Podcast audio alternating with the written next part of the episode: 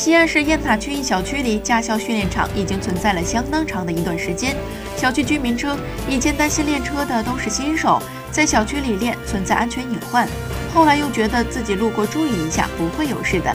但今年孩子上了幼儿园，平日里经常能看到一群小朋友在小区里跑着玩，大人有这个安全意识，可孩子哪懂这些？万一被车撞了咋办？安全担忧是一个方面。小区里的公共用地难道不是属于我们全体业主所有吗？